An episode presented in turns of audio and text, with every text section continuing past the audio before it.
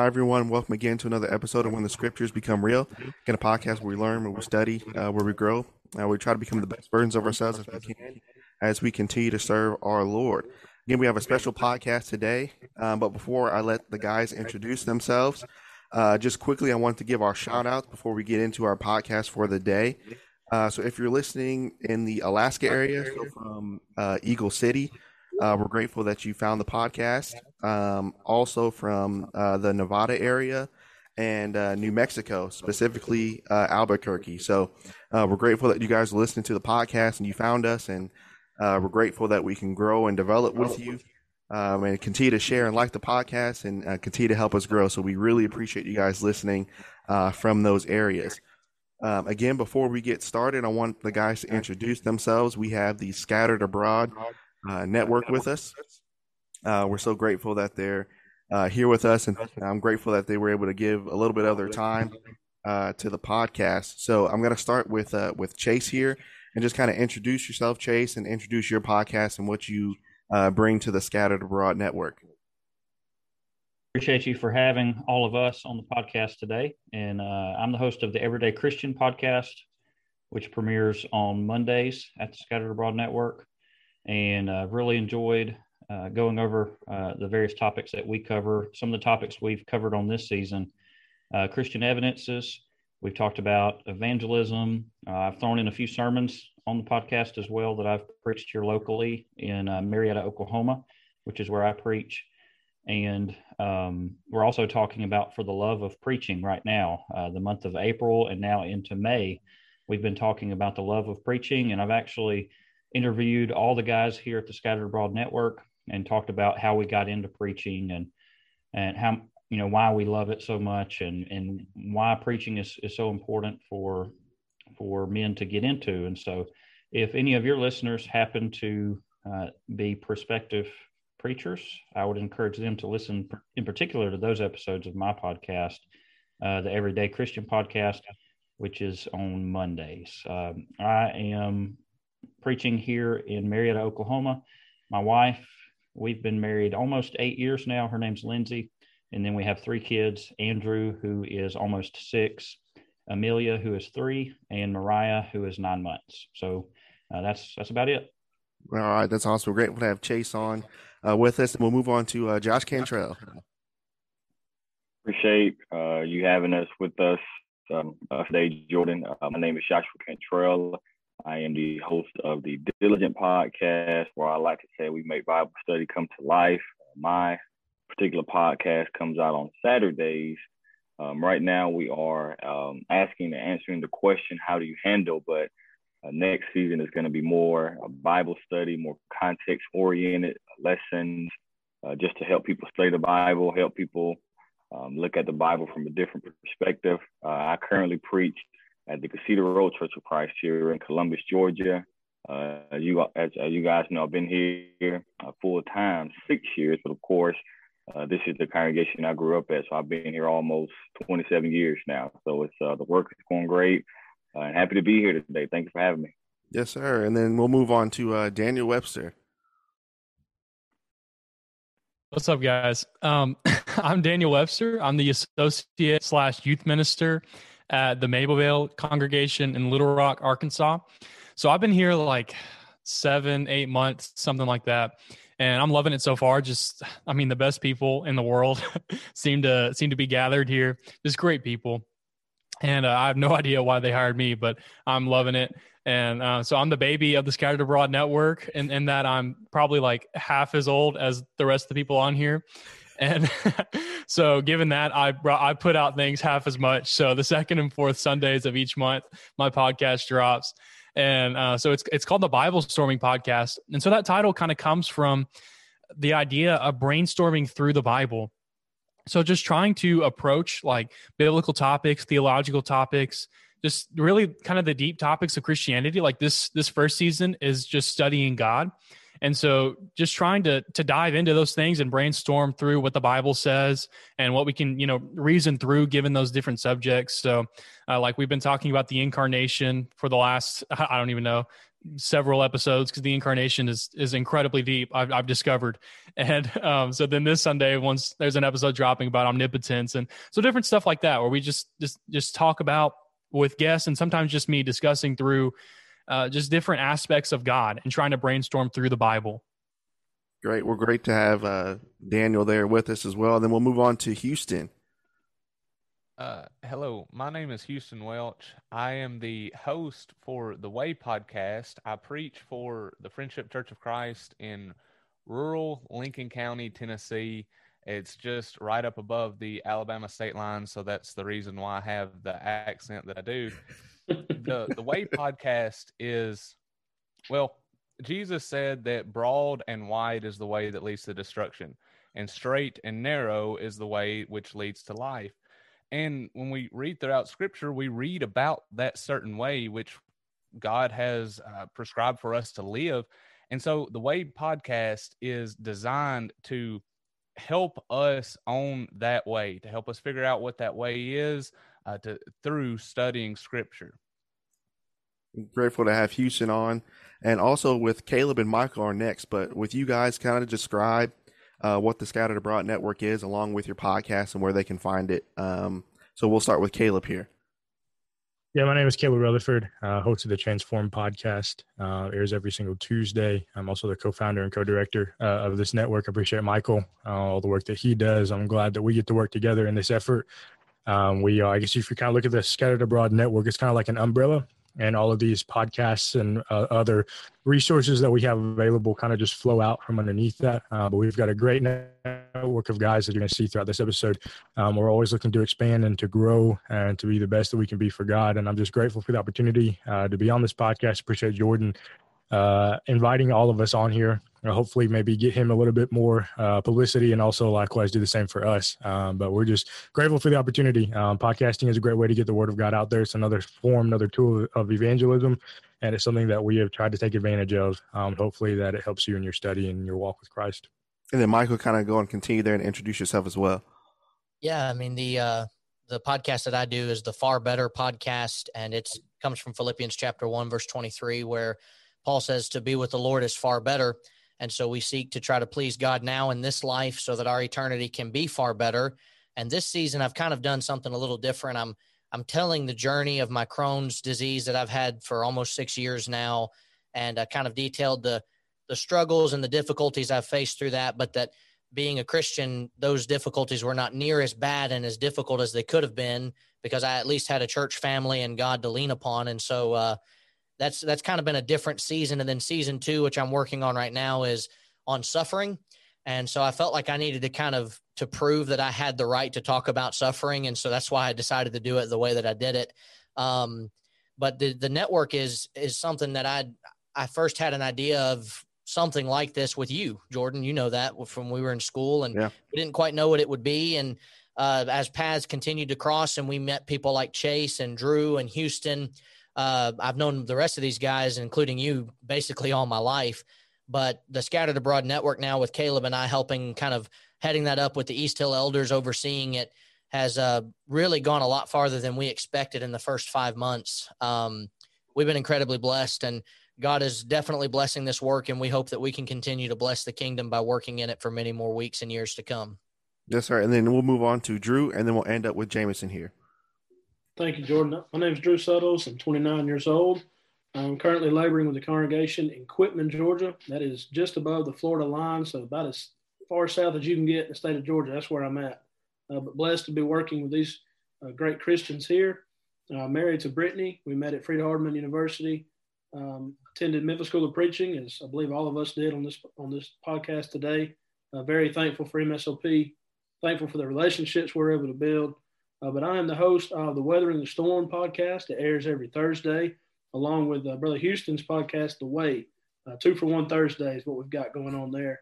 Uh, but that podcast, Weathering the Storm, is just trying to help people going through difficult times, uh, these storms of life that we all face, trying to help people to look to God and get through them. And so I believe my goal is the same as everybody's goal here on the network is to help people and to bring glory to God. And so just very thankful to be a part of it.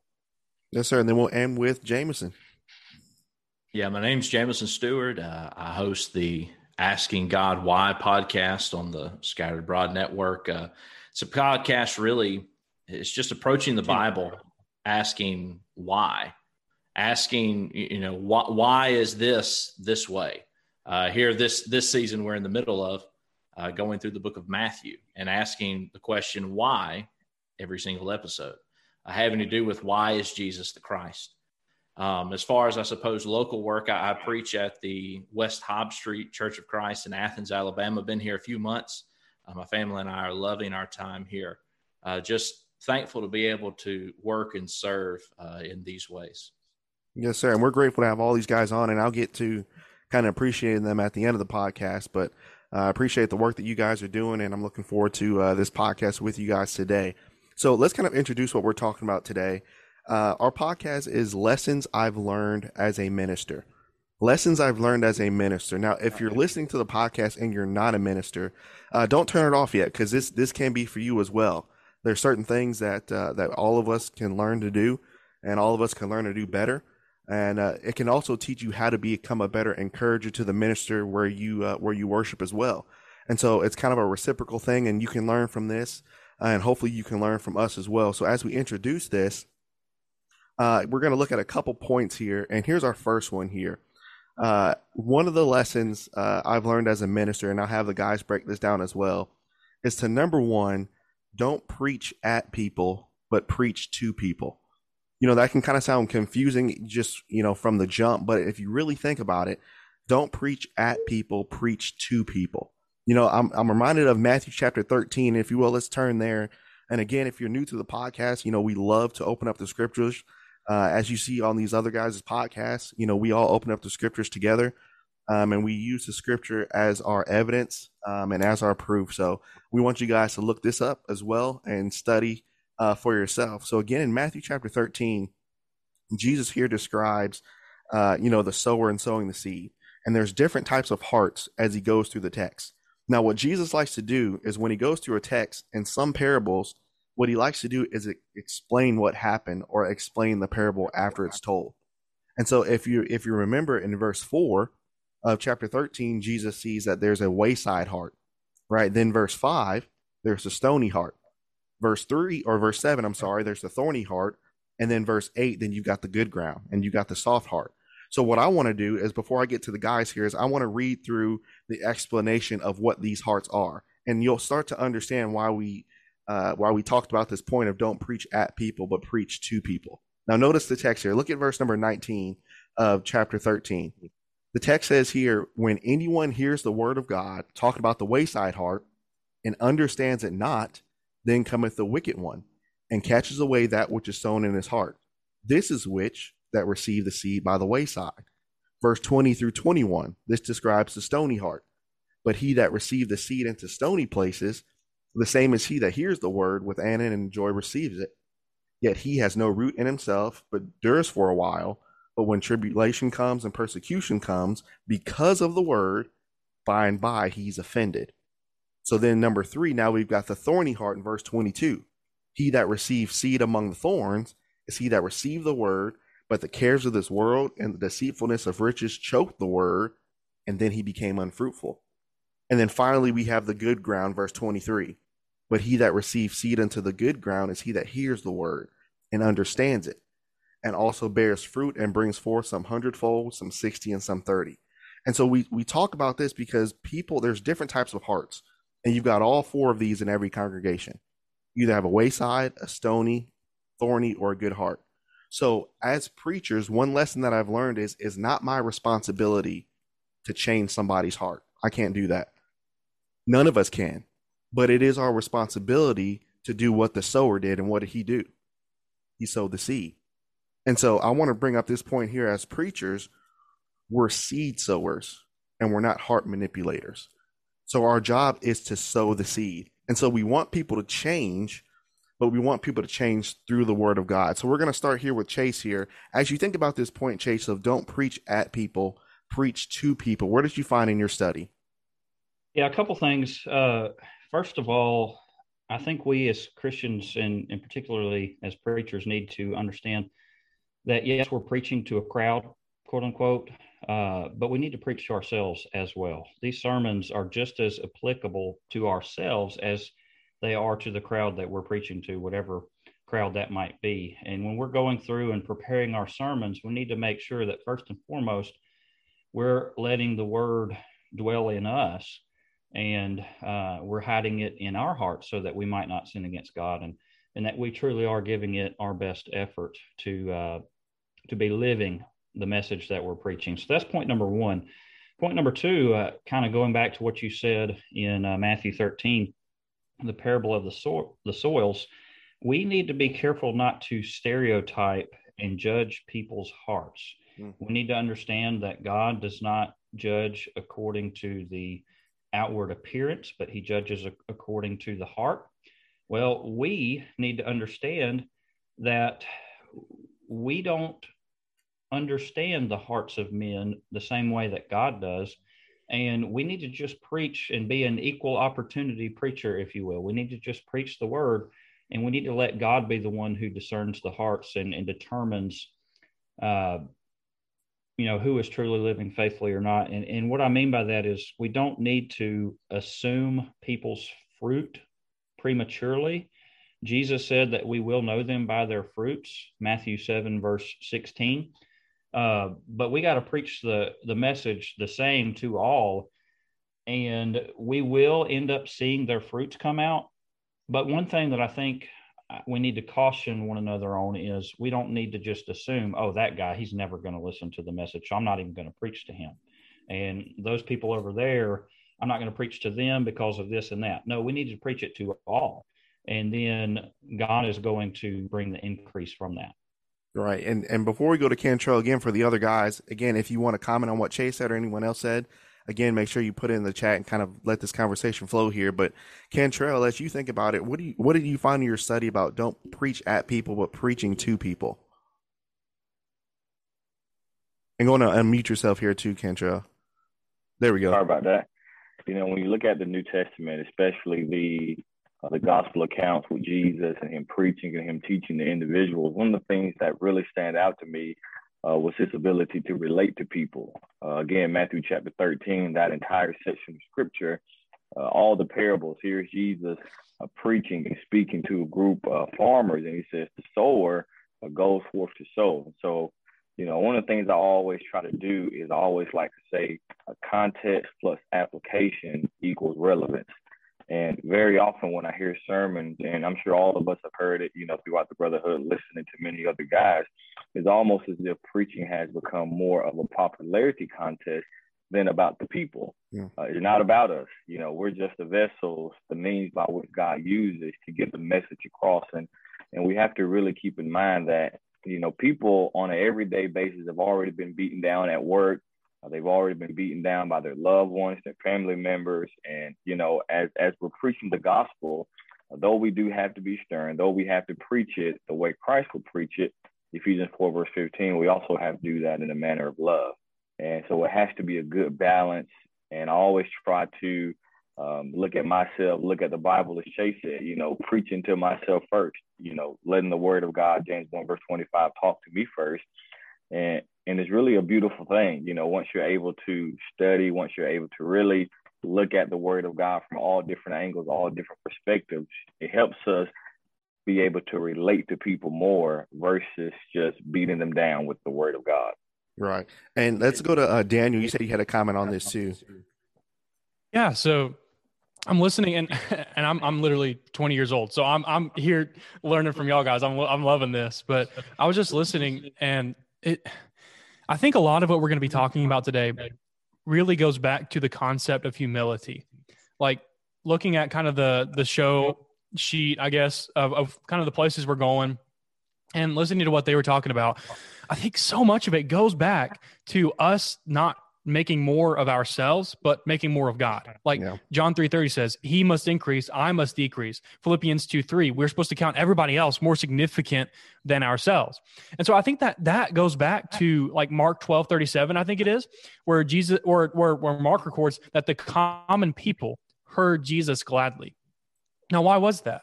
Because even though if any human in the history of humanity had a right to think of himself and act like he was higher than other people because he was. But if anybody had a right to lord that over people on a daily basis, just normal people, it was Jesus, right? But for him, or in, in his life, he carried himself in such a way that the common people heard him gladly. Now, we, at least I'll speak for myself, I'm definitely like a common person, right? Like, there's nothing special about us. But I think sometimes as preachers, it, we can get caught in this trap of pride where because we're in front of people and we're leading people, we start to think of ourselves more highly than we ought to think, right? Like Paul said. When we have to remember that we're just common people who an uncommon person died to save. Like that's that's who we are. And and given that, when we think like that, we're not going to be preaching at people or we're, we're going to be preaching to them because we are one of them. We're, right. we're going to be talking through things like the gospel with them, saying, like, hey, I needed this. I need this on a daily basis. Without it, I'm nothing. And without it, you're nothing.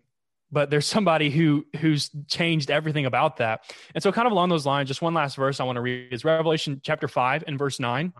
So they're singing a new song and they say, You are worthy, talking about Jesus. He's worthy to take the scroll to open its seals, for Jesus was slain and have redeemed us to God by your blood out of every t- tribe and tongue and people and nation. Every tribe and tongue, people, and nation. So, like Paul said in Colossians 3 11 and in Galatians 3 28, in here like in the church in christ there is no jew and greek bond or free slave and and and uh, free right the no male and female so we're all equal in, in the most ultimate sense because we all need a savior. we're not the savior. So if we remember that, it's going to change how we interact with people. And before we, uh, Jameson, you had a point. Before we get to you, Houston, I wanted to mention what you mentioned, Daniel, talking about pride. One of the most humbling experiences that I've gotten here at the congregation is uh, one of the elders came up and they they said, you know, you're a sheep too. And so remember, you know, we can't unless you have the office of an elder as you're preaching if you're preaching, remember we're not we're not elders. And so we're still to be instructed, we're still to be led, we're still to be encouraged by uh, our eldership. Yes, we have authority through the word of God, but at the same time we still are to submit as well and we're still sheep. And so I think it's a beautiful thing to see don't have that pridefulness about you. Jameson and then we'll go to you Houston. Yeah, I was just going to add on to what's been said uh, over in Second Timothy 4, a passage I know we're all familiar with, preach the word, Second Timothy 4 2 uh, it's interesting before Paul tells Timothy to do that in 2 Timothy 4 2, uh, we have 2 Timothy 3 16 and 17, and he talks about that all scripture is given by the inspiration of God. It's it is the word of God, and it's profitable for doctrine, for reproof, for correction, for instruction in righteousness, that the man of God may be complete, thoroughly equipped for every good work. Paul tells Timothy, Timothy, as the man of God, you have to apply the word of God to yourself. And then the command to preach the word comes after applying God's word to yourself, after using God's word for reproof, for doctrine, for correction, for instruction in your own life. Um, and that's something as preachers, something that I have tried to work on and something that that I constantly try to grow in is making sure that whatever I'm studying, Bible class, sermon, uh, reading, whatever it is, this has to be applied to me first. There's no such thing as, you know, oh, this is my sermon prep, this is my personal study. Right. Really, it's all, it all had better be personal study. Right. And what we're doing here, we're actually teaching our college and our youth how to outline and study for themselves. And so I told them, look, when you see us up there, that's only the tip of the iceberg. You know, you just see the 30 minutes. But at the same time, you don't see when we're studying in the office, reading the text 50 times and going through the Greek and the Hebrew. And then, and you guys can attest to this and speak to this as well. When you read a text and you see that you're not doing it, you got to repent there while you're studying. I can't preach this because I'm not doing it. So now you got to repent and then you got to do all this process before you get up and preach. And that's where this humility aspect comes from. Uh, let's go with you, Houston. What did you see on this topic as you studied this? Okay, so with the with the, the idea don't preach at people um, preach to them of course i went to matthew 13 as well but and and i was thinking about like like throwing a ball and that's kind of the idea in matthew 13 because it, it, jesus gives the parable of the sower and he's going out and he's casting the seed. He's sowing the seed. If you've ever sowed seed by hand, uh, you have to cast it out. You throw it out, and and uh, rolling over into the idea of of like throwing a ball. It's the same way. So if you are throwing a ball to somebody or you're throwing a ball at somebody, those two are two totally different two totally different things. Like in football, you you throw the ball to your uh, to your to your teammate. Uh, same way with basketball, but let's take it to dodgeball. If I'm going to throw the ball to somebody, I'm going to be throwing it to my my teammate so that he can use it. But if I'm throwing the ball at somebody, I'm throwing it at my opponent. And it reminded me of whenever I was uh, seeking support to go to the Memphis School of Preaching uh, I went to a congregation and there was one elder. They ended up supporting me, but he sat me down. He actually preached for them, and and he told me he said, you know, don't beat them over the head with a Bible.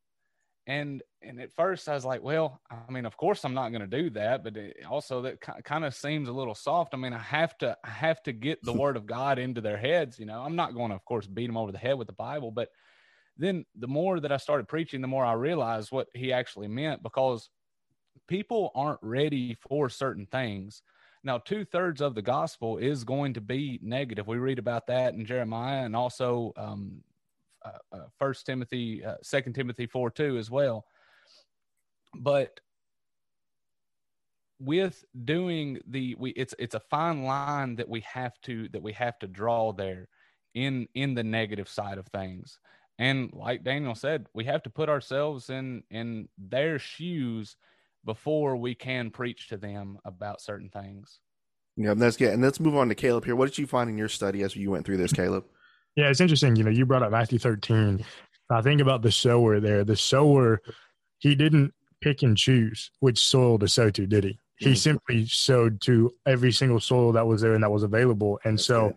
I know that in our lives, um, in the congregations where we labor, um, sometimes there are things that happen um, and you're like, what what are you doing? Why did you just do that? And sometimes it kind of feels you like I just kind of want to get up there and say something about it, you know. Yeah. Um, but you know that obviously we know, and this has been said before already. Um, to the, the gospel is obviously for every single person, and we have to look at this with the idea that every single person can grow and can get better and can improve, not just one particular individual. What we're seeing in this one particular instance and that also includes, like has been said by, and Daniel brought it up first, the idea of ourselves. And it goes along with that humility and, and how to, how to squash that pride um, that we have. And so the gospel is for all. So every single person out there. And like you mentioned, our job is to sow the seed, not to make the people believe it and to do it and to o- obey. All we can do is sow that seed and then in turn make sure that we're applying it to our lives to make sure that we're being the best that we can be. And hopefully through that, we can encourage others to, to do the same. That's right. And, and Chase, you had, you had a comment on that, on what Caleb said? Yeah, uh, something Caleb said triggered a thought, uh, a memory back when I was preaching in Louisiana, where I where I uh, grew up. One time, I had a guy who passed by and saw on our sign that we offered Bible studies, and he was a homeless guy. And uh, he called us up and said he wanted to have a Bible study. And thinking about how the gospel is for all, that really humbled me as a minister in the sense that, to be honest with you, if I'm just being perfectly honest, I'm thinking, okay, homeless guy, I don't, you know, will he be dangerous? I'm thinking about all these scenarios going through my mind. But I called him back and I, we took some precautions. I had me and another guy uh, meet with him, you know, just just in case there was, you know, a, a dangerous situation that perhaps could come up. But um, so we were careful, but it turned out to be a really good study. Unfortunately, the the guy didn't obey the gospel, uh, but we still profited from studying with him for several weeks. But I bring all that up just to say this: What would Jesus have done in a situation like that? He would have preached to to the homeless man. And we need to remember you know because i think we're all middle class in society. We need to remember jesus preached to the poor and he cared about them. And he says blessed are the poor in spirit for theirs is the kingdom of heaven. So uh, just one of the things that caleb had had said about not uh, not showing um, prejudice about who we preach to. Uh, just kind of triggered that thought in my mind, so I just wanted to bring that up. That, that's really that's a really good point. And Michael, let's move down to you here. Yeah, there's a there's a couple of ways I could take this. I mean, I could I could point out that I think the problem we have in the first place with being looked at as preaching at people is because we're not showing ourselves to be the way that Jesus did. Jesus gave hard truths on many occasions. John chapter 6, many people walked with him no more because of the teaching that he had provided. And yet in the same, you know, line of, of thinking, Jesus also would turn around and heal people of their infirmities and, and feed the poor and feed those that needed to be fed and taking care of those that had difficulties in their lives. And it reminds me, though, that Jesus also gave hard truths. And I think today part of the problem we have in the church is we're very quick to give hard truths and not remember the compassion side of this as well. Mm. That yes, members struggle, they do have sins, and sometimes those sins need to be corrected. And elders will even say, you need to be you need to be severely firm in your handling of this topic and we will then get up and say we asked you to preach on this and we'll support what you have said but don't don't hold back but at the same time if i'm not there when they're d- dealing with difficulties in their own lives they're only going to ever see me as preaching at them right. and so you look at galatians chapter 6 we have the first several verses talking about bearing burdens of people who are overtaken in a fault and of course most of preaching is about getting our lives right or getting our lives the way that God wants them to be. And so when we talk about people being overtaken in a fault, we're told to do that with uh, first to be spiritual. So I need to be a spiritual person. I need to do it in the spirit of gentleness. I've I've talked about this before when I've taught this book at Somerville. Uh, I watch a lot of Criminal Minds, Hawaii Five O, you know, those MacGyver, those types of shows. There's a bomb, there's something happening, and I've never seen everybody say, "All right, everybody aim, fire," and start shooting at the bomb. There's this 20 minute scene of the the little robot going and defusing the bomb, and everybody's being so careful and and so you know intent on what they're going to do. There's no careless action used. And that's the kind of mentality I get here of doing it with a spirit of gentleness, is being so careful but then in verse 7, we often take this verse out of its context where it says, Do not be deceived, God is not mocked. For whatever a man sows, that will he also reap. And nine times out of 10, we take that verse and we apply it to if you reap sin, don't be surprised if you've sown sin. But in the context of what's being talked about here is if you don't bear people's burdens, don't be shocked when you need them if they're not there for you. And so, as ministers, yes, I have to get up and I have to preach and I have the uh, responsibility to be ready to preach the word of God. But if I don't ever show myself to be someone who loves the people, it won't matter how correct I am. I'm not going to everybody. I'm, I'm different. I'm fine with someone being kind of critical and harsh to me. My doctor is very straightforward and is, to be honest, kind of a jerk at times, but that's what I need. My wife came with me to the doctor one day and she goes, Why do you like this guy? He's kind of rude. And I said, He tells me like it is, and that's what I like but not everybody can handle that. And that's the same with ministry. I'm trying to diagnose the sinful problems in a congregation or in the world itself. And I need to be able to do that with a good bedside manner. Yeah. And that's, and I remember uh, Brother Mosier, I didn't get it when he said this in school, but I get it now. He said, especially if you, uh, in ministry, if you find yourself working with someone or if you find yourself uh, being closer to an older preacher in the area, he said, in some situations, because you're so young, you're going to want to do something right now. You know, you're going to want to ha- act. You're going to want to do something. All right, we got to do this. We got to do that. But he says sometimes you're going to see compromise as, oh, well, they just given up or, well, they just don't care. Well, compromise is wisdom at work. See, we think they're compromising, but they're actually showing wisdom. And that, like you mentioned, they're using tact and they know how to work with people and so that's that's another thing that that we're gonna have to keep learning as we grow, and and that I'm learning to. It's a, it's a tough lesson to learn, uh, but you know you got to learn and you got to go through that. Uh, Daniel, we'll get to you, and then uh, we'll get to Drew here. Uh, but Drew, um, what was your point here for this? Then Daniel, we'll get to your comment. Oh, you know, I'm just hearing what everybody's saying, especially that brother Mosier A lot of things we learned in school, it didn't hit us until we actually got into the work. Yeah. Uh, and Father's Day of this year, so I guess next month will be mark of three years of being in full time local work. Um, thankful for that. Uh, but you know, my thoughts that come to this is is what Cantrell said. Brother Cantrell nailed it. Context plus application equals relevance. Hmm. You know, it's one thing to preach the word, and, and like Michael said, that was exactly what we have to do and be prepared to do that. It is the gospel that's God's power to salvation. Romans 1.16. It's not my opinion. It's not my you know emotional response. It's the gospel. God's word is what's going to prick the heart and change lives. That's what converts the soul. But I'd like to read Nehemiah 8 8, uh, and then I can come back and, and, share some thoughts later if that's okay. And then we can turn over to Daniel. But Nehemiah 8 and verse 8, I'm going Old Testament on this one. They read distinctly from the book in the law of God, and they gave the sense and helped them to understand the reading. If we're not doing that as preachers, then we're, we're not doing what God would have us to do. That's right. You can tell them everything, but if you don't explain it in a way they can understand, what good will it really do? That's good. Then Daniel, what was your comment here? Okay, so just really quick. So kind of going off of what Michael was saying and also what Drew was saying, I think part of, of why it's it's tempting sometimes to preach at people instead of to people is because sometimes we focus on the wrong things in in our preaching. Like the main job of preaching isn't to tell people how to act. Like that's not the main point of preaching.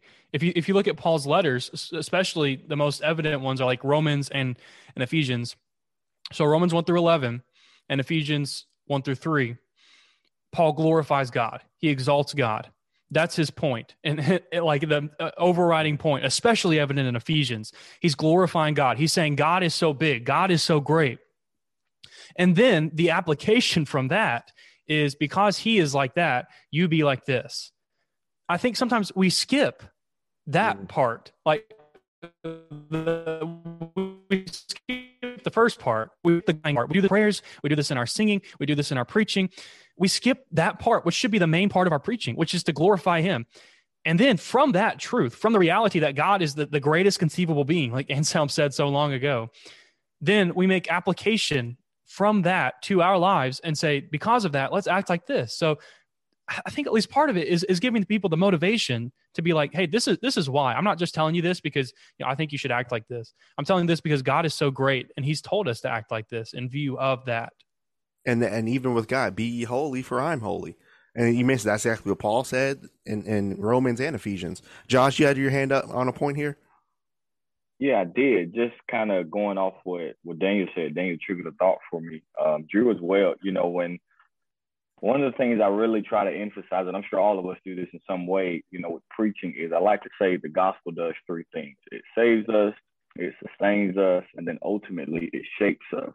And going off um, Daniel's point there about that shaping, about that molding, about that living after Jesus, it's difficult to do that if I'm always preaching hat people. You know, people are, again they're already having a difficult time and this, that, and the other. So um, just just just want to share that point there. And I love, and we'll get back to your application here, Drew.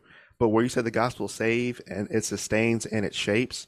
One thing, and and just to be honest, I know you you guys uh, have studied as well after school. But as I've continued to study the gospel and preach the gospel and help other people to to learn about the gospel, I've realized my own growth and where I came from and the guy that I should have been in the past. And so when you talk about the gospel and you're really trying to apply what it says, just to be honest, the guy that I am now, I wish I was this dude six years ago. You know, but you see the progress, and if you let the gospel work on your heart, and that's what that's what preaching is. We allow the heart to be worked on. And so you have to want to apply what is being said. And so I, I heard a, a brother tell, tell me one time that the gospel it's like a, we're like a water trough. We're not spiritual IVs for people. So well, I need a quick hit of spirituality. I need a quick hit. I need I need this to survive this week. But then Monday through Saturday, you're killing yourself until the next Sunday. But what we are is we're like spiritual water troughs. So yeah, we'll present the gospel, but I can't make you come get it. But guess what I'm going to do next Sunday too? I'll still present it. Wednesday, I'll still do it too. So whether you want it or don't want it, I'm going to apply it to me, but I don't, you don't have to. But my job is to present that. So, Michael, and then we'll get to your application here, Drew. Yeah, the, the, the thing that you just said really hits the nail on the head. It's so hard to be a preacher in 2021.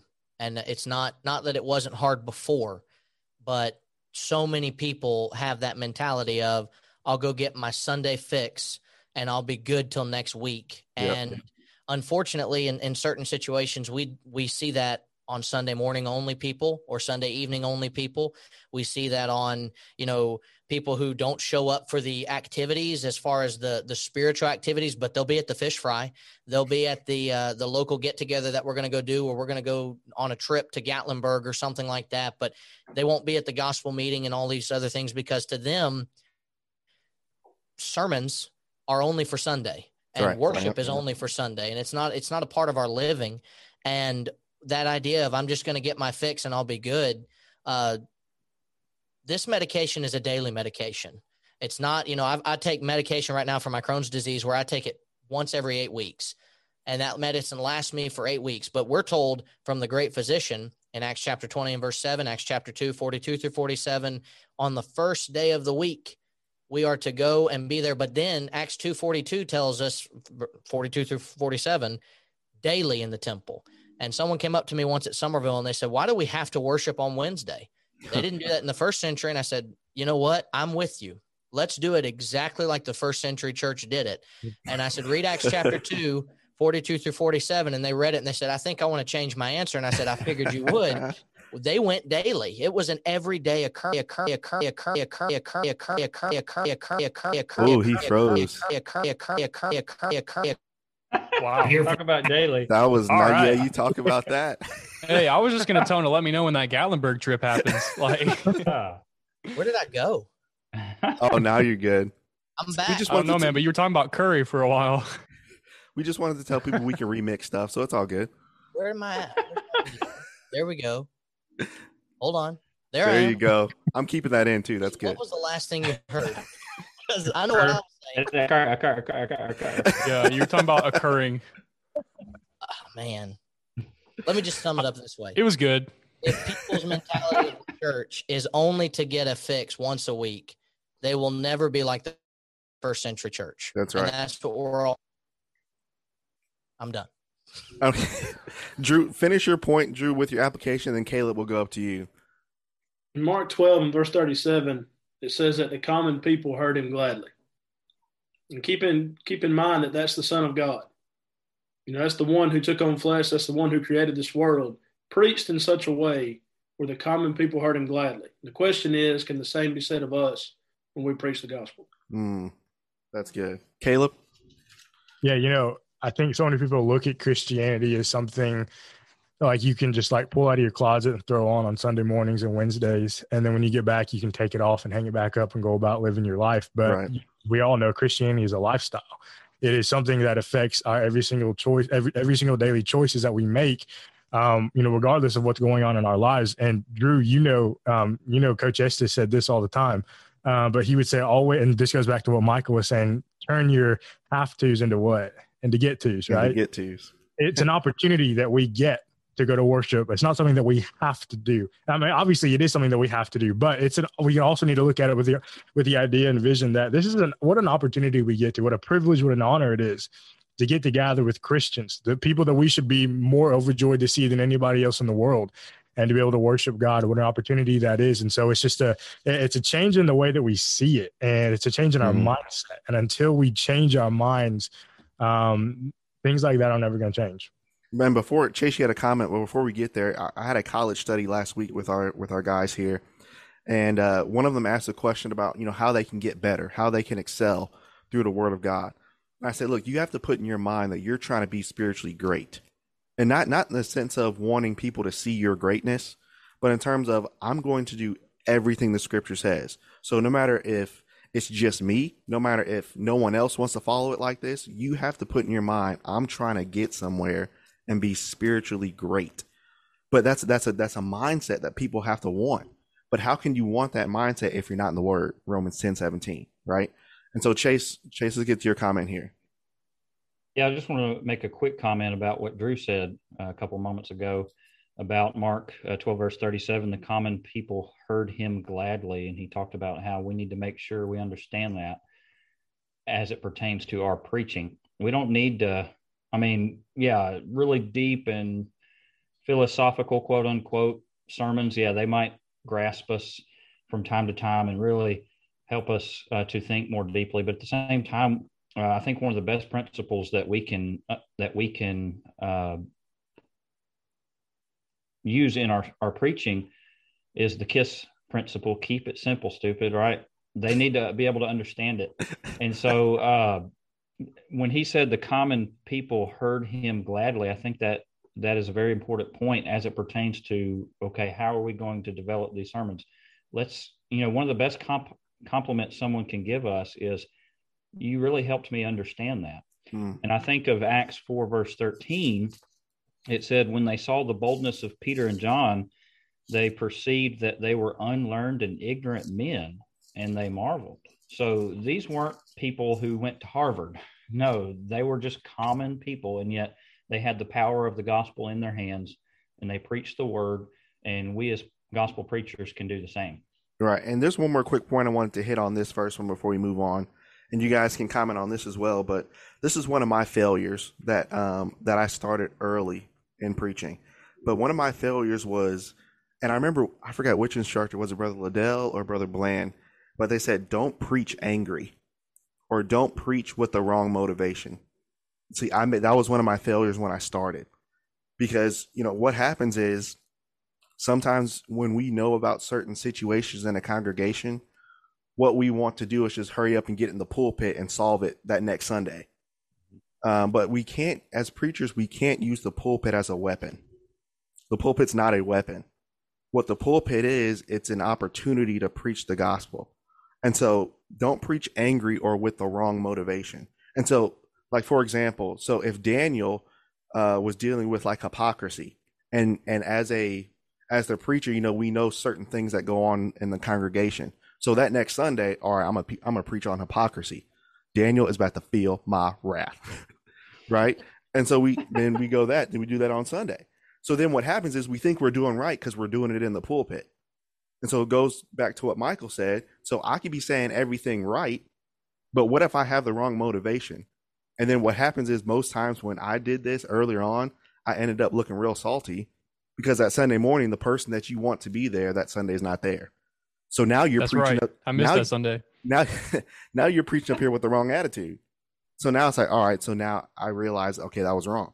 But what we have to do, according to First Timothy four, is instead of looking to snipe people, right, and really look at ourselves, what we need to do is take heed to thyself and the doctrine. First Timothy four. And so there's been times where I've been given a topic and I'm not ready for that. So I'll ask the lectureship committee, I'll ask the elders, hey, look, can I switch that? I'm not ready to preach that yet because I, I know I won't have the right motivation. And as the preacher, you have to be honest. Am I preaching this for God's glory or am I preaching this so Daniel can hear and change? See, we can't preach that way. We have to preach through the word of God. Daniel, since you're dealing with this, let's let's have you talk. you had your hand up. Okay, so this is kind of uh kind of going back to what what we were talking about just before, or maybe I think it was something that you also touched on at the beginning. But some guy named E.F. Schumacher, I have no idea who he is, but I just found this quote the other day. He said, "Great research there." And now Daniel froze. he said what? he was he was just getting on Michael for freezing too. Yeah. Oh, there you go. Now oh, you're oh, did good. I freeze? Now you're good. what was the last thing y'all heard? The dude that you yeah, had no idea who you're quoting from. Oh yeah, Schumacher, bro. Uh, he said any intelligent fool can make things bigger, more complex, and more violent. It takes a touch of genius and a lot of courage to move in the opposite direction. So so many times, uh, like I hear sermons, you know, not at Mabelvale. So, you know, anybody who's preaching Mabelvale, you're not you're not included in this. But I've heard a lot of sermons in my life, and a whole lot of them have been focused around making things bigger and more complex and more violent, as Mr. Schumacher says in this quote. But our job as preachers, like people like like Jordan and and um, you know, I'm not really seeing much else until no, uh, the other guys on this on this podcast the disrespect. are no, I'm just playing. But the other guys on this podcast are really smart guys, right? And so sometimes that that means when we're thinking about like the deeper things of Scripture, we get up in the pulpit and we we make it bigger and more complex and more violent. When like Drew was saying, the common people heard Jesus gladly because he was one of them. He talked like one of them and he communicated the gospel to them in that sense. So the Richard Feynman learning technique is, is pretty famous. Uh, and I think we can apply some of the same things to how we how we preach. So his learning technique was it was a four step process. So the first step was to pretend to teach like some some concept you're wanting to learn. Pretend like you're trying to teach it to somebody in sixth grade. All right, so that's the first step. The second step is by doing that, identify gaps in your explanation. So then you go back and try to understand it better. Because if you've ever like, I, I, know I do this like all the time. I'll think I understand something, and then I try to explain it to somebody who's like coming, who's new to the concept, right? And so they don't have like they haven't studied it, all that kind of stuff. And I'm like, man, I I don't understand this because I can't explain it to you. Like if I can't explain it to like a fifth grader, do I really understand a concept? So like the the first two steps in this, in learning process are pretend to teach it to a sixth grader and then identify gaps and then organize and simplify and then transmit. So spread it to other people. So mm-hmm. basically, applying the quote and that learning process to our preaching, like if we can't communicate in such a way, communicate the the ideas of the gospel in such a way that people, the common people, can understand, then we don't truly understand it ourselves. So that's kind of what I was, you know, kind of what I was thinking. Just instead of making ourselves look smart, like let's make Jesus look big you know? Like not that he needs our help in doing that but that's right. And one one lesson i've learned is when you get out of the pulpit do more people know about you or do more people know about christ? So when you get down do i know your whole life story or did you expound christ better to me? So that's a goal but sometimes you know we make and there's nothing wrong with application and using other things as set aside stories but do i know more about you than you than about Christ during that 45 minutes to an hour. And so we have to present Jesus. So quickly, let's go to uh, Drew and then Houston and then Mike. All right. Well, I know when you get a lot of preachers together, we can go on. We could probably talk this one point all day long. Bro, this is I just good. had a quick a quick thought on, on what you were talking about with the attitude. In Matthew 23, you have one of the I don't know the harshest moments in the ministry of Jesus when he's delivering the woes to the scribes and Pharisees. Mm. Over and over again, he calls them hypocrites. And you go through and underline or highlight that in your Bible, and it just it bleeds through. But then that chapter, the way it ends, is Jesus crying over those same people.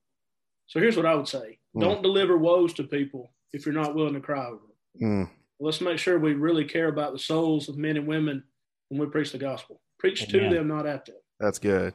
Houston, yeah, I was gonna uh, build on to what Daniel said when he was talking about we we have a tendency as preachers to make things too too heady or too brainy, too complex, and I always look at the Sermon on the Mount as the model sermon.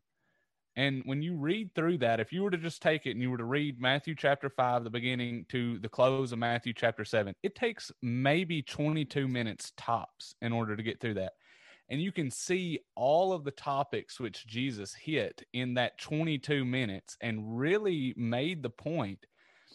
And so, and sometimes though, it may take a preacher what it took Jesus one sentence to say, it may take me 30 minutes to say. In fact, I when I preached through the Sermon on the Mount, it took me like six months to do that.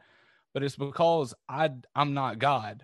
I, yeah. But I my job is to make things as simple as I can. And if it does take me ex- an excessive amount of time to discuss a certain topic, maybe it's because I'm trying to work through it myself, but maybe it's because I don't fully understand it when I'm getting up to preach. And so, in order for us to make things simple, we have to know the Word of God and we have to have applied it to ourselves first. That's good. And then, Michael? Yeah, one thing we were talking about getting into the pulpit with like man on a mission type preaching. And I have, I'm usually a very fast talker when I preach. And most people, when they first listen to me preach, say, slow down. when I get up to preach those types of sermons, it mm. takes how long it takes because I am I am trying to say every sentence as slowly and as easily as possible because I don't want to get worked up because I care about the people and get to that point. So I just had to preach a sermon very much along these lines a couple of weeks ago, and it was about 17 minutes longer than my normal time would be. I, I was 47 minutes by the time it was done. But many people communicated to me that they knew that while that was a difficult sermon, that I showed that I loved the people while doing it. And I think part of that is I slowed down and was very intentional with everything that I said so that I didn't fall into that trap because that's preaching at people, knowing that they're in problems, knowing that they have sins to just get up and say, Well, I'm going to teach Daniel a thing or two today is uh, the exact wrong thing to have on your mind when you get up to preach. And you almost have to not look at them when you know that they're in the audience to, to make sure it doesn't happen. And that hey, did and, I do something to you guys? Absolutely. yes, you did. Your voice sounds 12. Um, but yeah, so I think so. The most important walk is when you're right there at the front row before you walk up to preach, because you're praying before the before the song you go up to. Then you're saying, "Well, Lord, help me get through this. Help me to to preach the right way. Help me to have the right attitude." You have to have your right mindset before you even get up there. So you know how you sit in the front and you take a quick snapshot of who's of who's there. You got to sit there and you got to say, "Okay, I'm ready. I've studied. I prayed over it. I've repented if I've done this. Now let's present what the word says. So that that kind of walk up to the pulpit, that's an important time for preachers too. Caleb and then Houston. Yeah, Ephesians four fifteen. Um, what did Paul say? Speak the truth. What? How? In love, in right? Love. If you have that love, if you don't have that care and concern for the people, what is it they always say? People don't really care how much you know until they what know how much you care. And it, it, as cliche as that is, it rings true. If you don't have that love and care and concern for the people, if you don't build those relationships with one another, then it doesn't matter. I mean, it doesn't really matter what you say because they're not going to hear you. They're not going to listen to you. Um, and so you have to do it in the right way. You can, you can speak the truth all day long to you blue in the face, but until you don't have, until you have that love and that relationship with the people, it really doesn't do a whole lot of good. That's good. Houston. I just forgot to lower my hand. Okay.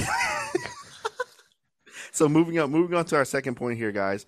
Uh, as we talk about this and, and lessons that we've learned, um, another big one is teach who comes. You know, so many times we can get discouraged. Um, you know, no matter what form of ministry or whether it's youth ministry or the pulpit or associate, whatever position you find yourself in, you know, you want people to come hear the word. You want people to come be encouraged and have their faith strengthened. And you do this work and you study and you've studied and then you show up at seven o'clock and then two people show up. But then, like Michael said, so now when I have a fish fry or when we go to the Cardinals game, now we have 100 people and now we got to rent three buses so that everybody can go to the game. See, but the thing is, one less, you got to teach who comes. And with teaching who comes, have that same energy as if 200 people were there. So don't just be lax with those two people. Focus on them. I'm reminded of uh, Luke chapter 18, uh, verses 15 through 17 where Jesus uh, was talking about the little children, and the and the disciples rebuked them, but Jesus said, "No, let them come." And so, if it's one person, if it's two people, focus your energy on who comes, because those are the people that decided they wanted to grow in faith. So, if they want it, give it to them, instead of looking so sad that so many people didn't show up. And so, don't be too concerned with numbers. But again, like the first point, we're concerned with the heart. So if you want to listen, we'll give it to you. And so we'll start with Caleb here. So as you study this in in uh, point number two, talking about teaching who comes. What did you find here? Yeah, you know, and of course Daniel and Jordan, and you know, I know you guys work a lot with youth, and that's my main focus. And anybody else here who works a lot with with with the youth congregation, youth ministry is tough yeah. uh, because you can, um, like you said, you can put so much time and, and effort and energy into the biblical aspect of it, and you only get, like you said, two people. Um, but then you plan everything else, and you get, you know, 200, like you said. So it can be tough, but the whole point is even if just that one person comes, they still need to hear the gospel, regardless of who they are and what stage of life they're at. Um, because our job ultimately is to teach, and we, we've we've said that over and over again already. Second Timothy four was brought up earlier. We're supposed to preach the word. John four verse thirty five: the fields are wide unto harvest. The time is now to go out and preach the gospel. We need to make sure that we're doing all that we can to do that. Matthew 28, 18 through 20 is the great commission given to Jesus, given by Jesus to us. Um, and so we we have to be willing to you know, put aside um, differences, biases, whatever there might be that holds us back from teaching the gospel. Because when it comes down to it, you know, before we were Christians, we were all sinners in need of being saved by the blood of Jesus Christ. And likewise, so is every single person who hasn't been baptized yet. Um, and so, regardless of how many there are, and like you said, we focus so much on numbers, and numbers isn't everything. Um, it, it's it's a matter of of being able to effectively teach the gospel and encourage those around us and do all that we can to put them in a better position today than they were the day before. Um, and, and if we're studying, if we're doing all that we can um, uh, to, to, to, study the gospel, then we're going to be able to help individuals like that, regardless of who it is and how many show up. Yeah. Chase, you had something on this? Yeah, Caleb. Uh, do you remember how many on an average Sunday would attend when you and I would go preach at Antioch in uh, Halls, oh, like, Tennessee? like 15 people. Maybe. I preach at Antioch too. Yeah, yeah. About 15 or 20 when we when we were there. Five when you came. but, uh, those souls, you know, they mattered and, and we gave it our all when we preached to them. Right. And, you know, it doesn't matter if you've got 15 or 20 or, or you've got 1500, all those souls deserve our attention and, and our best efforts in, in preaching the gospel to them. That's good. Houston? Do I have my hand raised? No. You ready? For, you ready to go on your point? Oh yeah, man. Sorry about that. Yeah, I think I think Caleb kind of hit on this too. But like, while we do need to teach who comes, and Jesus certainly did that, and he was forward to do that, we also cannot forget to to to go and teach as well. Um, Jesus, whenever uh, he he he was, of course, Matthew chapter thirteen there he was and there was multitudes coming to him and whenever he witnessed that they were there and, and that they were wanting to learn of him he took that opportunity to teach to them. But even those who aren't seeking out the gospel necessarily even those who may not know that they want the gospel everybody still needs the gospel. And so even those who are inside the building, we also have to encourage them to to go out and and to to teach the gospel as well. We can't forget that part. That's good. And then uh, Jameson, what you have on this point with those that teaching who comes? Yeah, I was just thinking, you know, it, it this requires us, you know, whoever's there, it requires us to get to know people, um, get to know what they're struggling with, uh, get to know you know what areas in your life are you needing to grow? Are you wanting to grow? Um, how can we comfort them? You know there's people that are coming who have lost loved ones who have family members that are dealing with sicknesses week in and week out. Um, you know is there sin in their life that they need to be convicted of? Um, so in teaching who comes we've got to get to know folks. Um, and we have to know areas in their life where we can help them where we can strengthen them uh, where we can build them up. And also i was thinking when it comes to teaching who's there teaching who's uh, there wh- wherever you may be is lean on your elders. Lean on the shepherds where you are. This is something that i've uh, come to appreciate and i have tried very hard to do. Um, you know, uh, several times since, you know, in this relatively short time, I guess I've been preaching full time. Uh, you know, I've had my elders wherever I am say, you know, can you preach a sermon on so and so or on this topic or on this subject? Um, the elders know the flock better than we do. Yeah. Um, we need to trust their guidance in what to teach to those who are there and in thinking about those who aren't there i mean i'm sure on any given week there are people who are not there who should be there. Um, we're not naive. But i've also come to understand there are some people who would be there but for whatever reason uh, they can't be. And sometimes we look out we're preaching on a sunday night or maybe on a Wednesday night or whatever that time is for where you are. And we tend to throw into, you know, we see the smaller crowd and everyone goes into this group of, you know, well, all these folks that aren't here should be here. And when I've really stopped and thought about it, it's like, well, I'm sure there's some of those folks who should have been there. In reality, uh, there's also a decent sized group of those people who would love to be there, but maybe maybe their health only, I mean, getting out that morning was all they could do and it wiped them out for the rest of the day. Maybe they took off of work, they rearranged their work schedule to be there that morning and they had to go back to work that evening. There's plenty of those people as well. And I, I think about First Corinthians 13, which says, uh, Paul speaking of love, love continues to think no evil. Love always thinks the best first. So if I get up in the pulpit and I'm immediately discouraged because of the smaller crowd, then it's very possible that my love is not what it should be Hmm. because I may be assuming all these folks should have been here.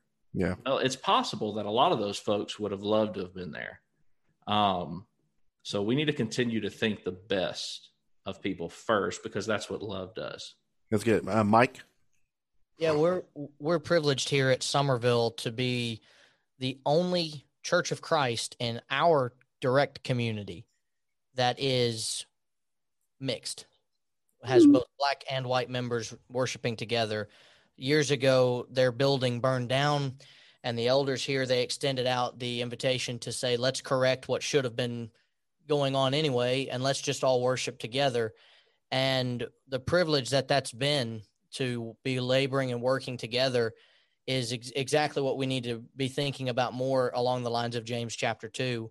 Uh, we have that sin of partiality where it's not talking about uh, different colored brethren coming into the assembly, but different social statuses of brethren. You have the uh, the the good man who has all of these great clothing and gold rings, fine apparel, and then there's a poor man who comes, and the New King James calls it filthy clothes. Hmm. And you pay attention to the one that looks good, and you say to him, "Why don't you have the best seat in the house?" And you say to the poor man, "Why don't you just go stand over there and uh, maybe sit here at my footstool?" And he says, "Have you not shown partiality among yourselves and become judges with evil thoughts?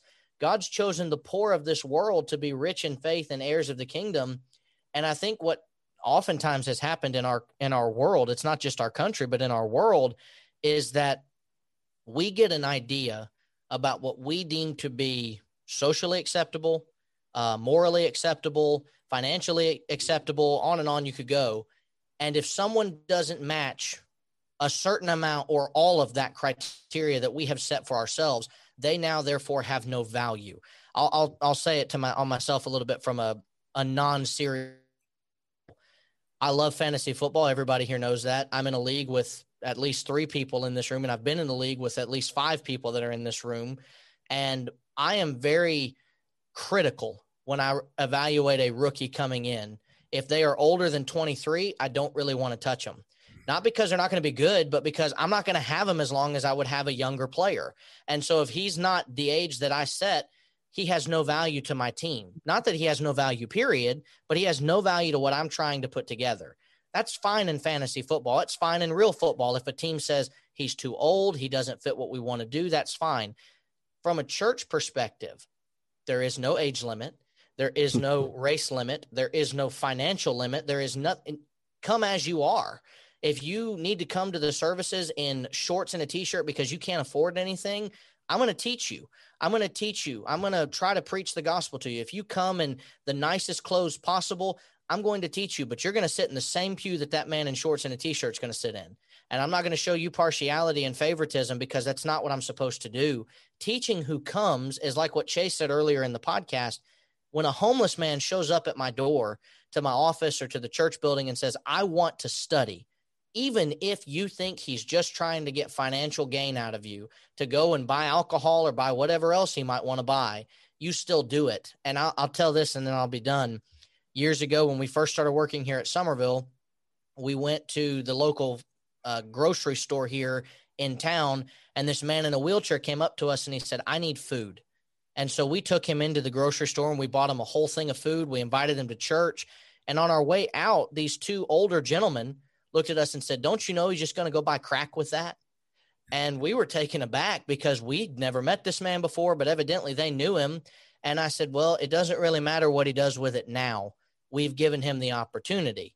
Well, funny enough, a couple months later, we have a local prison ministry here that we're involved in. We walk into the jail cell, and there's that man in the wheelchair. And sure enough, he'd gotten in trouble with the law and he was in prison. And he said, I bet y'all don't remember me. And I said, I remember you.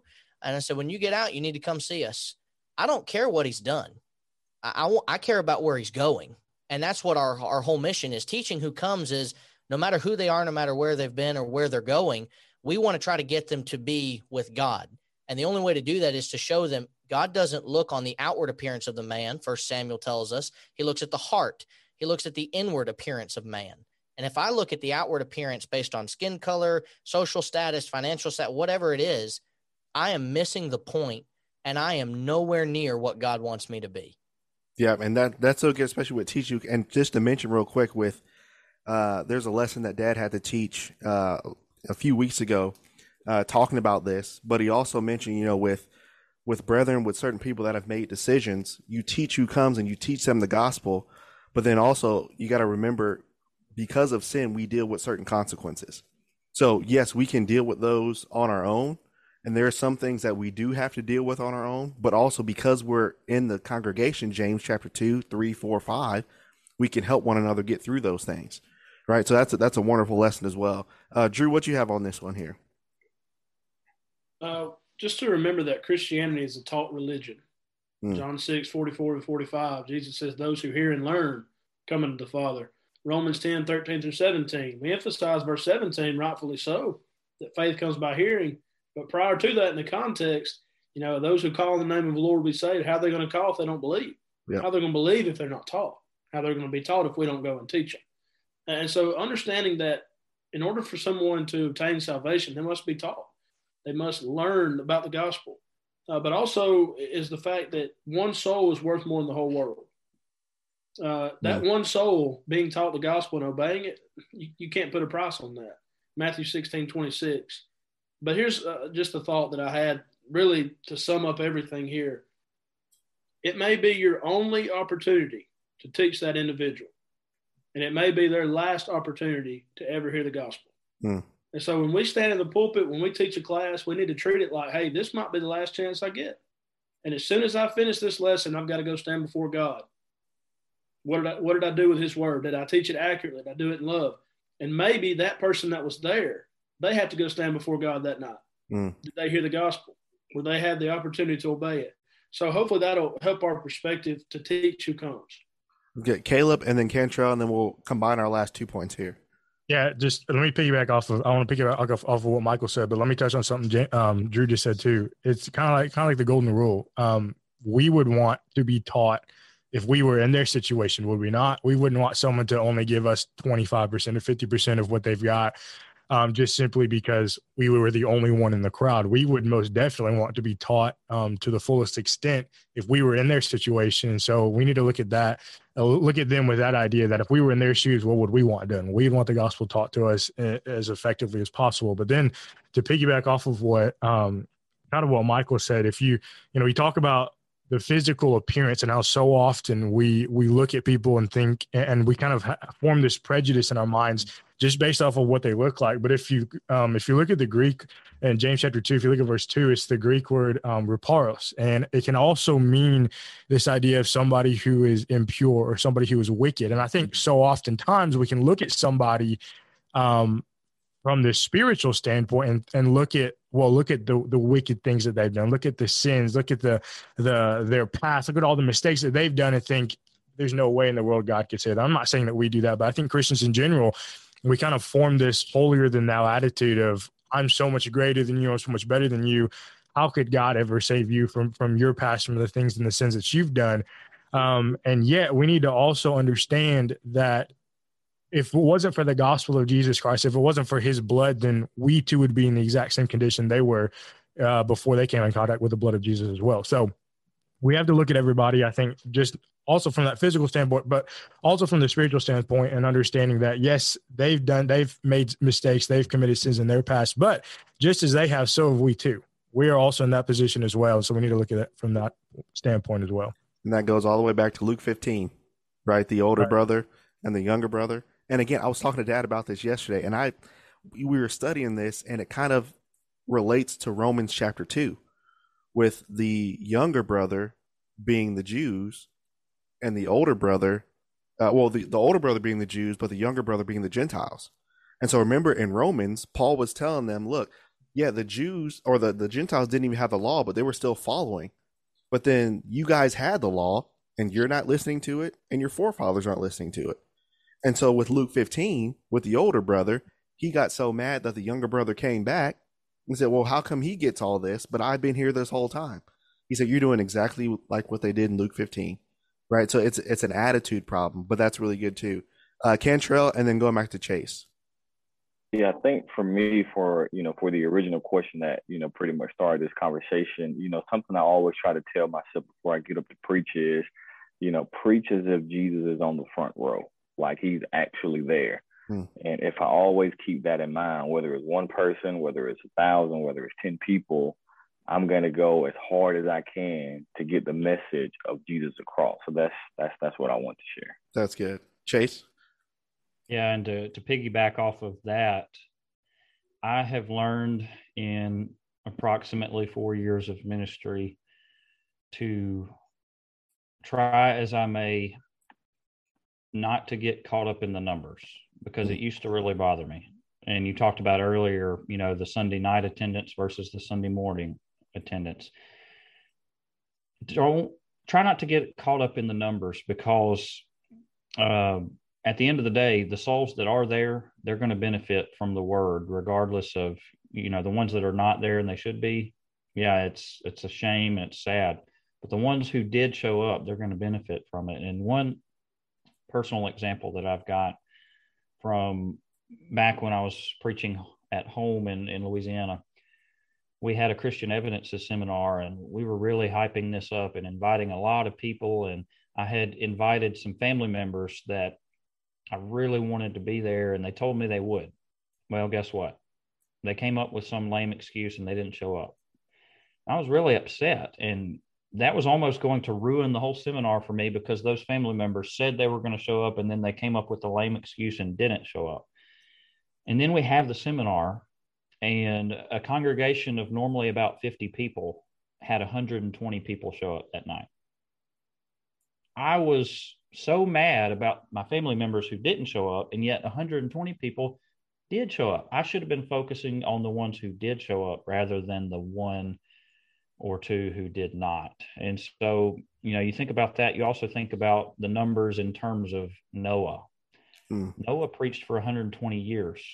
How many people got on the ark? Eight. eight. Only eight souls.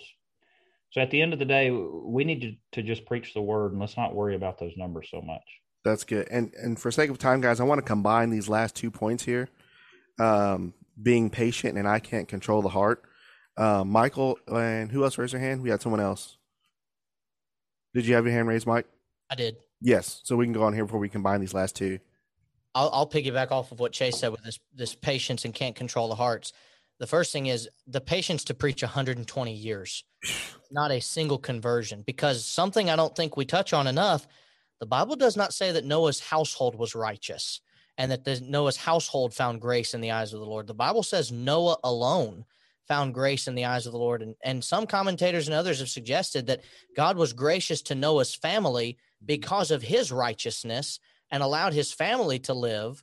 And we see the the the wickedness of the the man even after the flood. That wickedness did not be eradicated after the flood. There was still sin in the world, but we talk about being patient and having 120 years and i've been a minister almost seven and i've been in full-time ministry and for almost five and sometimes i want to pull my hair out hmm. and i'm thinking 120 years but that patience you know jesus waited 30 years to start preaching i don't know why i know there was a reason for that but the time was not yet come but in those three years i know we've all said this before that jesus accomplish more than all of us will ever com- combined be able to accomplish, and all of the ministers in the world be able to accomplish. And Jesus showed quite a lot of patience, mm-hmm. and he understood that he couldn't control the heart. He just basically preached the gospel and let people make the determination, such as the case in John chapter 8 with a woman caught in the act of adultery and brought before Jesus. He basically said, Go and sin no more. Now, he didn't look at her and say, Woman, you're healed of your sin. You'll never sin ever again. He basically said, Go home and control your heart. Take what I've done for you today and fix your heart. And that's all we can do is preaching. We can stand in the pulpit and we can preach a gospel sermon and tell everybody what the Bible has to say on a matter. But then in the end, when we give the invitation, all we're really saying is go and sin no more. We can't force mm-hmm. people to obey. We can't force people to repent.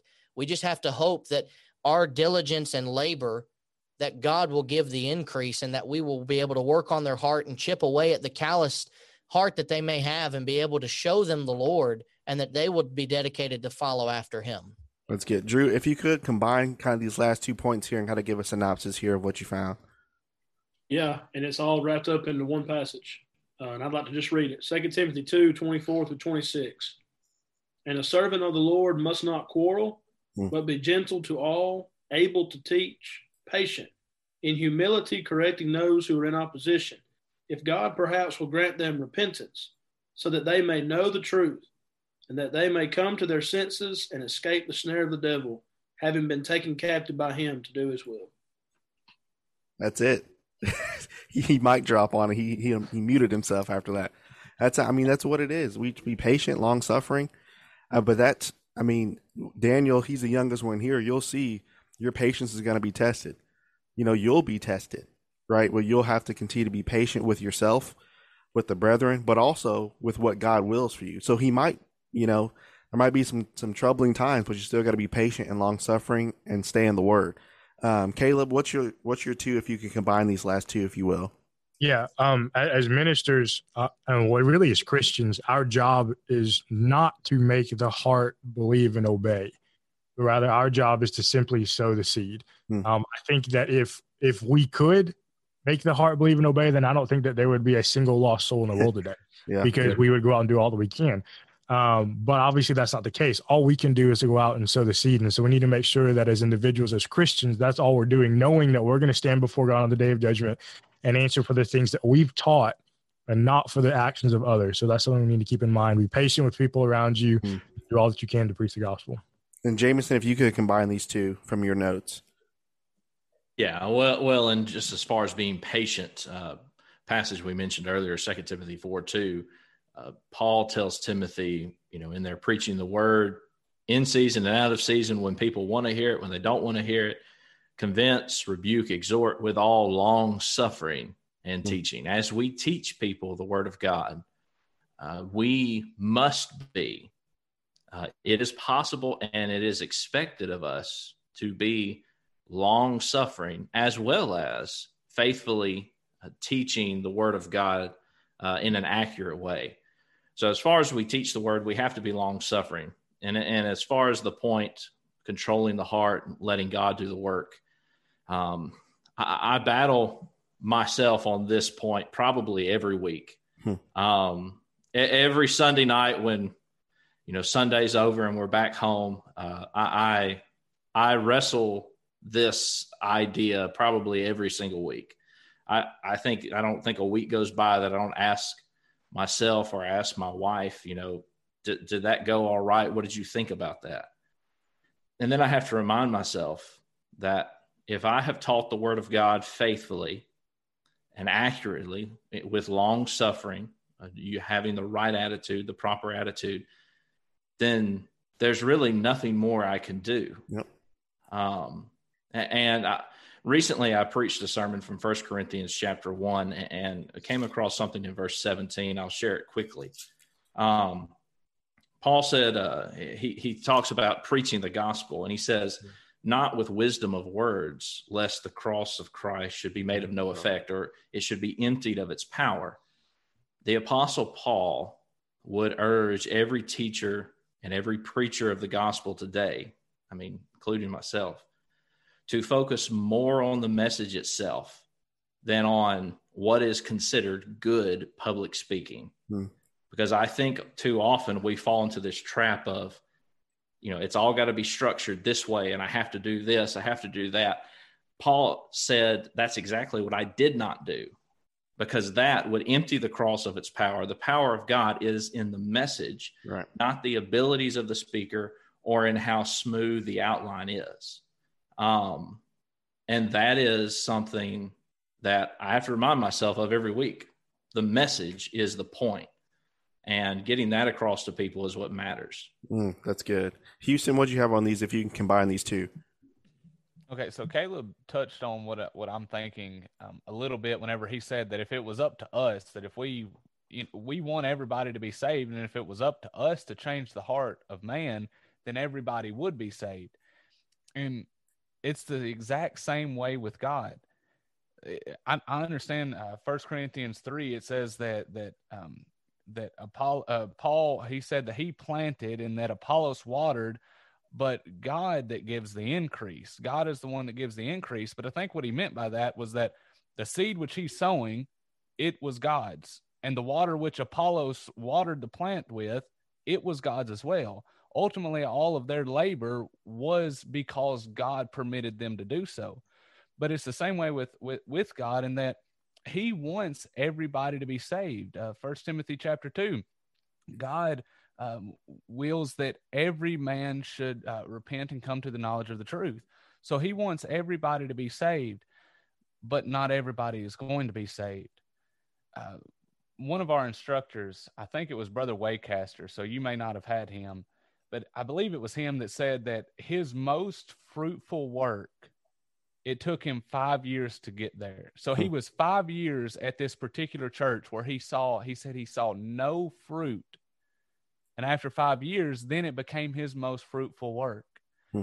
And so it may it may take it may take a lifetime. I mean, like uh, Michael mentioned with Noah, and you may never see any fruit so long as you're still sowing and so long as you're still watering you may never still see that fruit but odds are you are going to see that fruit but it may not be right now it may not be within a week it may be uh, years from now 10 years from now or at the end of your work but you will still receive the reward and the fruit of your labor that's good We'll go with uh, with Daniel, and then uh, Chase. We'll get your comment here. So, Daniel, if you can combine these two, just tell us what you got from your notes here.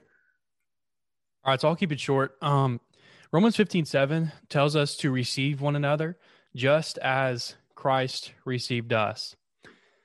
That verse is to me incredibly challenging. When you think about how Christ received us and how we're supposed to do that for each other you know, God is very patient with me. And I think we probably would all echo that. Yeah. My job is to do the same thing. My job as a Christian, m- more ultimately than as a preacher, is to do the same thing with everybody else. And then Chase, and then we'll close our podcast out for the day here. I was just gonna, uh, I'm gonna work backwards on these last two questions, if that's all right. Sure. Uh, what Houston was saying earlier. He said, uh, Paul planted, Apollos watered, and God gave the increase. That's God's role. So we need to That's focus right. on our role. Our role is number one, the Great Commission, Matthew 28, 18 through 20. Jesus said, All power has been given unto me in heaven and in earth. Go and teach all nations, baptizing them in the name of the Father, the Son, and the Holy Spirit, teaching them to observe you all things whatsoever I have commanded you. So that's our role. And uh, Jameson had mentioned Second Timothy 4 2, we preach the word. And by the way, uh, whether we're talking about form, formerly, formally in the pulpit, preaching the word, or Christians in general, uh, in various ways, um, you know, pulling people towards us and, and saying, hey, let me teach you this, kind of like uh, Apollos had to be taught by uh, Priscilla and Aquila. So we've all got that responsibility in some way or fashion. But we've got to to preach that word. We've got to do it with long suffering, like Jameson said.